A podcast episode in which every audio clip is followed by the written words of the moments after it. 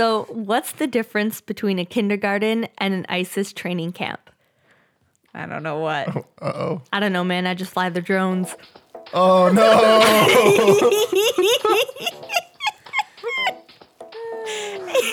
Welcome to Drinking and Thinking with oh, Nicole and Julie. Cheers, come on in, which top in the chat from politics, the best flicks, side opinions and lives. You got Julie and Nicole, you know they run the show, keeping up with current topics just to keep you in the know. So if you're looking for a place to talk, you hit the right spot. We're popping bottles as we down and out to food for thought. So raise your drinks, take a sip while you're tipping your glass. This is Drinking and Thinking. Welcome to the podcast. Comedy. Comedy. That's great. That's gold. Comedy and insensitivity. A match made in heaven. Woo! Okay, so that that leads us right into the topic of this uh, podcast, which is um, the boundaries of comedy. But first, let us introduce our guest, Yeah, you may recognize his voice from uh a certain awesome podcast theme song. Which one is that? I'm joking. I'm just I'm you know touching on the boundaries of comedy. Yeah, so Ahmed's here with us today, and Hello. and we'll be talking about the boundaries of comedy. So let's get started. Oh, for the listeners, we are drinking coffee today, so grab your cup and sip along. All right. Perfect. This is how we drink and think. The reason I wanted to do this podcast is because I had an interesting experience where I went to a comedy club with a bunch of people, and uh, and the ex- the comics were very very um, they did a lot of like humor about uh, race and gender and all that stuff, and the people that I was with did not find this funny at all, like zero laughter except for like a select few people, and so it got me thinking like what is the purpose of comedy? Is there a line to be drawn in comedy? Um, should we make jokes about certain things in certain time frames? Because you know everybody's always saying the whole "too soon, too soon." Like I don't know. What are your thoughts? to me, it's not necessarily what's being said, but how it's being said. For for example, Russell Peters is freaking hilarious, but his like all of his sets are uh, strictly on race. Like he goes on uh, to talk about uh, like Chinese people. He goes on talks about deaf people. Even like that's not even a race, but it's a whole category. And if you've seen his uh, his segment on deaf people, you think Oh, you're starting to laugh. It must it's, be funny. It's, it's funny, but it's also terrible because you're like, oh my god, I can't believe he said that. But then he he explicitly says, I know you probably all think I'm terrible, but that's because you've never actually had to deal with a deaf person, so screw you. Um, something to that effect. Not not exactly that. Um, but the whole time when you're when you're listening to him, you know that he's not saying this in any kind of negative way. Except that one thing that I've I've read is that um, a comedian is funny when they are being raw, when they're being themselves on stage. So what does that say about like Russell Peters' beliefs? Like, does you say that it sounds like he doesn't believe in these things when he delivers it? Is that just your way of ma- making yourself feel better about a guy who's like using comedy to poke fun at all these different groups of people?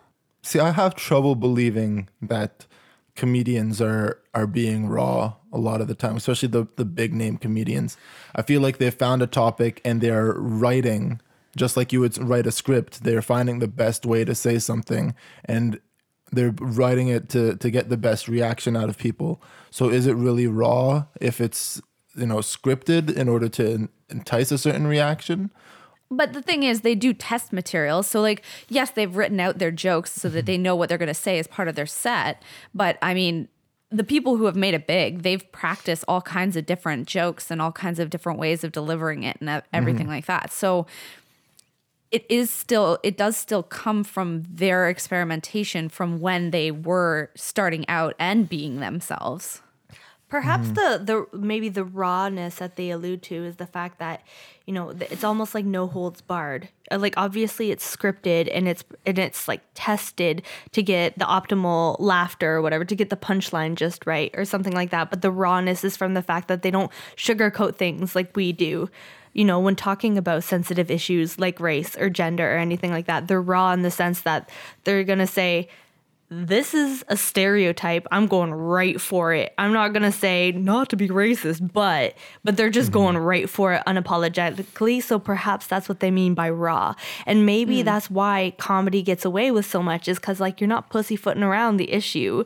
You're he- you're dealing with it head on. And there's something about comedy that gives you an allowance to talk about these things in like a in like in a because you determine the context of it. So that that's a really to say it. interesting point. That whole idea of an allowance. When it's comedy, you're allowed to play onto stereotypes and stuff like that. And and it also make uh, gives me the idea like or the question like why is it that we find these things funny? I think it's because, especially like as society continues down this traje- trajectory of like being politically correct and stuff like that, we're really trying to gloss over differences. Like we're like, don't focus on the differences. Focus on like we're all people and like we're all just trying to make it in the mm-hmm. world, blah blah. But the thing about comedy is like we're directly pointing out the things that make us different, and we can laugh about these things, mm-hmm. right? Because it is funny. Just like the way that you live your life is different from mine, and I can find humor in that, or And- vice versa. And it, it's funny that you say uh, we're pointing out the differences because I was just thinking that uh, what I find funny in a lot of comedy is shared experience.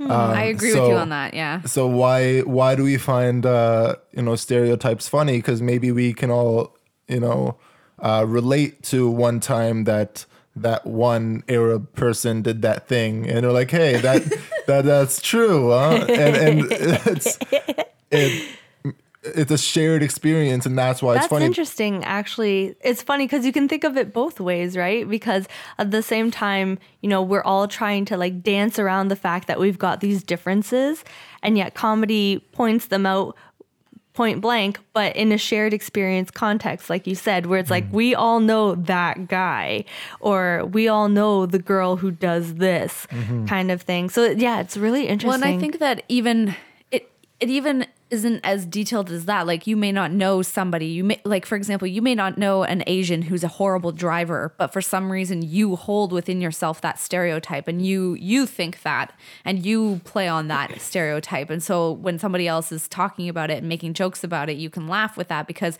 it's a shared knowledge like in terms of I know that this stereotype exists and I think it's funny and so that's what makes it a shared experience even if you have never experienced a bad Asian mm. driver before for example. You just want to be in on the joke. yeah, You just you, don't want to be left out. You want to be you know part of the crowd. Mm-hmm. I just want to belong, Ahmed. I don't, I don't want to not laugh. Everybody else is laughing. Why is everybody laughing? I'll just laugh too. So then my question I guess is like is there a boundary in comedy? Is there should there be a boundary in comedy? What do you what are your thoughts on this? I think I think that comedy is is comedy and it's, it's funny for a reason. Like I was saying earlier, it also depends on on a lot of different things like the delivery. Like if it's just some guy who's just like making some really crude comments about something, um, and it's just and My question though is how do you assess the delivery? Like I- how do you but- how can you ever tell somebody's intention when they're telling Mm-hmm. something? Like a comedian who's really good could get up there and be the most racist motherfucker you've ever met and but he's funny to people because even when he delivers it it may not sound like this is what he truly believes in. See, and I think that's that's the power in when you give a context to something. Like for example, you know, if I see a pine cone on the street, I'm just like, oh, there's construction, or like, why is this in my way? Whereas What if did you I, just sorry, say? not a pine, Pine cone, cone.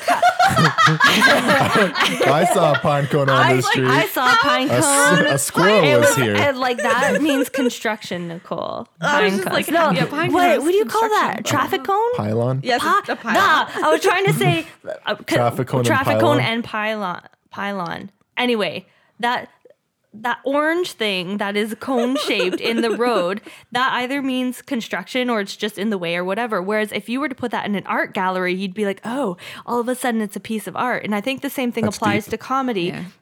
Because it's like oh if i were to go up to someone and be like oh who's who is asian and say wow i noticed that your driving's really terrible that's because you're asian you know whereas if i were to tell a joke Shit, that's funny, Julie. you should go on tour. because i'm like i'm telling a silly story and you know i'm telling a silly ridiculous story. And the th- i think the same thing applies to comedy. Like you can get away with a lot more once it's when it's when it follows the cadence of a joke once it follows the mm-hmm. structure of like a comedic routine. When you're mm-hmm. at a comedy club and you see russell peters on the stage you that's a sign that like we're gonna talk about some off color things but it's cool because we all know that we're here to hear some off color things. Okay, to so laugh what about the people who get offended? Like one of the things that's really big right now is a lot of comedians are saying they can't go to college campuses or uni- u- the equivalent of university campuses as well in Canada um, because people are just they get too offend- offended and they get too upset and it, like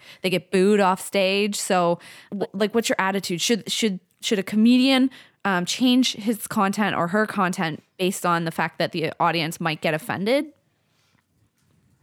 if they were invited somewhere to perform their material, I think they should be able to perform the material they want to perform. It's up to them. Like if they want to make sure they get laughs, then and then they might tailor their content to the audience. But if they really genuinely don't care and they just want to tell their stories and their jokes and their skits, then like by all means they should. Unless there's like contractual boundaries, if they're invited to perform, let them perform. Yeah, I agree. And then if they if they were just invited because they'd heard from a friend of a friend of a friend that they were good, and then all of a sudden their material was off color, well, like that, you should have done your research. Well, yeah, that's also uh, one of my favorite rappers, uh, Lupe Fiasco. He he talks about a lot of political stuff, but in one song specifically, he says Limbaugh is a racist, Glenn Beck, Glenn Beck is a racist, uh, Gaza Strip was getting bombed, Obama didn't say shit, and that's why I, did, I didn't vote for him in next one either. And he this was like one of the singles off of his uh, off of one of his albums, and somebody didn't do their research and ended up inviting him to perform at a you know um, uh, a party after Obama got elected in the Oh, second dear. the second time, and he for the I don't know how long he was on stage for, but for the whole set he did that song on repeat. Yes, yes. and and and people were getting pissed off at him. And he's like no you guys invited me here. Uh, this is what i do. This is what i believe in and i'm not going to change that because of the crowd that i'm in front of um, and i thought that was pretty bold That's awesome. So that that leads me to I think a really uh, interesting part of comedy is that um, people say that it can bring about change and it can be very activist in a lot of ways. And I think a good example of that is what you just um, put out there, but also something like South Park, especially with their most recent South episodes. Uh, do you guys think that comedy can bring about change? Do you think it serves a purpose that way? I personally don't believe that comedy can necessarily bring about change, but I think it is a, it's a good vehicle for like a for bringing up unpopular ideas. So like you you kind of mentioned the most recent uh, season of South Park, which t- deals a lot with like what it means to be politically correct, and because we're in this state where like obviously nobody wants to be outright offensive. Nobody wants to purposely marginalize people, but at the same time, like the pendulum is swinging really hard, and so there is room of ridicule, right? And South Park does a really good job of being of saying, let's really stop and think about this. Like there's a lot of what politically correctness has become that is ridiculous. Yeah, yeah. um, and, and back to Russell Peters. I guess he was doing a, uh, uh, an interview, and he had just come back from from talking to a bunch of I guess Syrian refugees, and he gets up on in front of the uh, he gets up on the podium and he says something to the effect of you know politicians are here to to cater to the people and they will tell you what you want to hear. But as comedians it is our responsibility to tell you the truth. And that's what we do. We we are we are uh, you know conduits of truth. And we that's what um, what we say on stage. So he thought it was his responsibility to come out and speak you know about Syrian refugees and and what people needed to hear about them. Uh, because as a comedian, he had to go out and you know spread And the yet truth. he's And one of the top people doing all the racist jokes in his set. yeah. But it's really interesting, right? Because it goes back to to the what you said earlier, Ahmed, where it's like he like he doesn't. They may not truly believe in what they're saying. Like, who knows? Maybe the writers of South Park are huge advocates of political correctness. Mm-hmm. But at the same time, like, it's interesting to point things out like let's take a good hard look about where we're taking society right now. Mm-hmm. It, it may not go- we might not be passing judgment on whether it's a good or a bad thing but like it's important to challenge the views that we have. And i think comedy does a really good job of that because Yeah. it, it mm-hmm. forces it mm-hmm. shines a light on things and like oh ha ha ha we're laughing so it's not like overbearingly uncomfortable but at the same time like we are being forced to acknowledge hard truths. Well, and the other thing too is that uh, I think comedy appeals to a wider range of people than just like an academic audience who might have this kind of conversation on a regular basis. So uh, I think comedy, in that sense, could be a vehicle for change in the sense that it just sheds light on areas where we need to think a little bit more about what what is happening and how it's happening, and it does it in such like a a light way where you don't really feel like you're part of this really deep conversation because intermixed with uh, their potentially activist kind of agenda is like a fart joke, right? So I, d- I don't know. It's very it's an interesting space to be in for that kind of conversation. Like always, we invite the audience to uh, let us know what you think, uh, whether you think there should be boundaries in comedy or whether you think that it's like freedom of, of expression, free reign, no boundaries, and it's all about the context and the space, and that people are free to decide whether or not they want to be in that context and space. And that's all we have to say on that. So until next time. good night. Cheers, come on in, what you top in the chat. From politics, the best flicks, side opinions and lines You got Julie and Nicole, you know they run the show. Keeping up with current topics just to keep you in the know. So if you're looking for a place to talk, you hit the right spot. We're popping bottles as we down and onto food for thought. So raise your drink, take a sip while you're tipping your glass. This is drinking and thinking, welcome to the podcast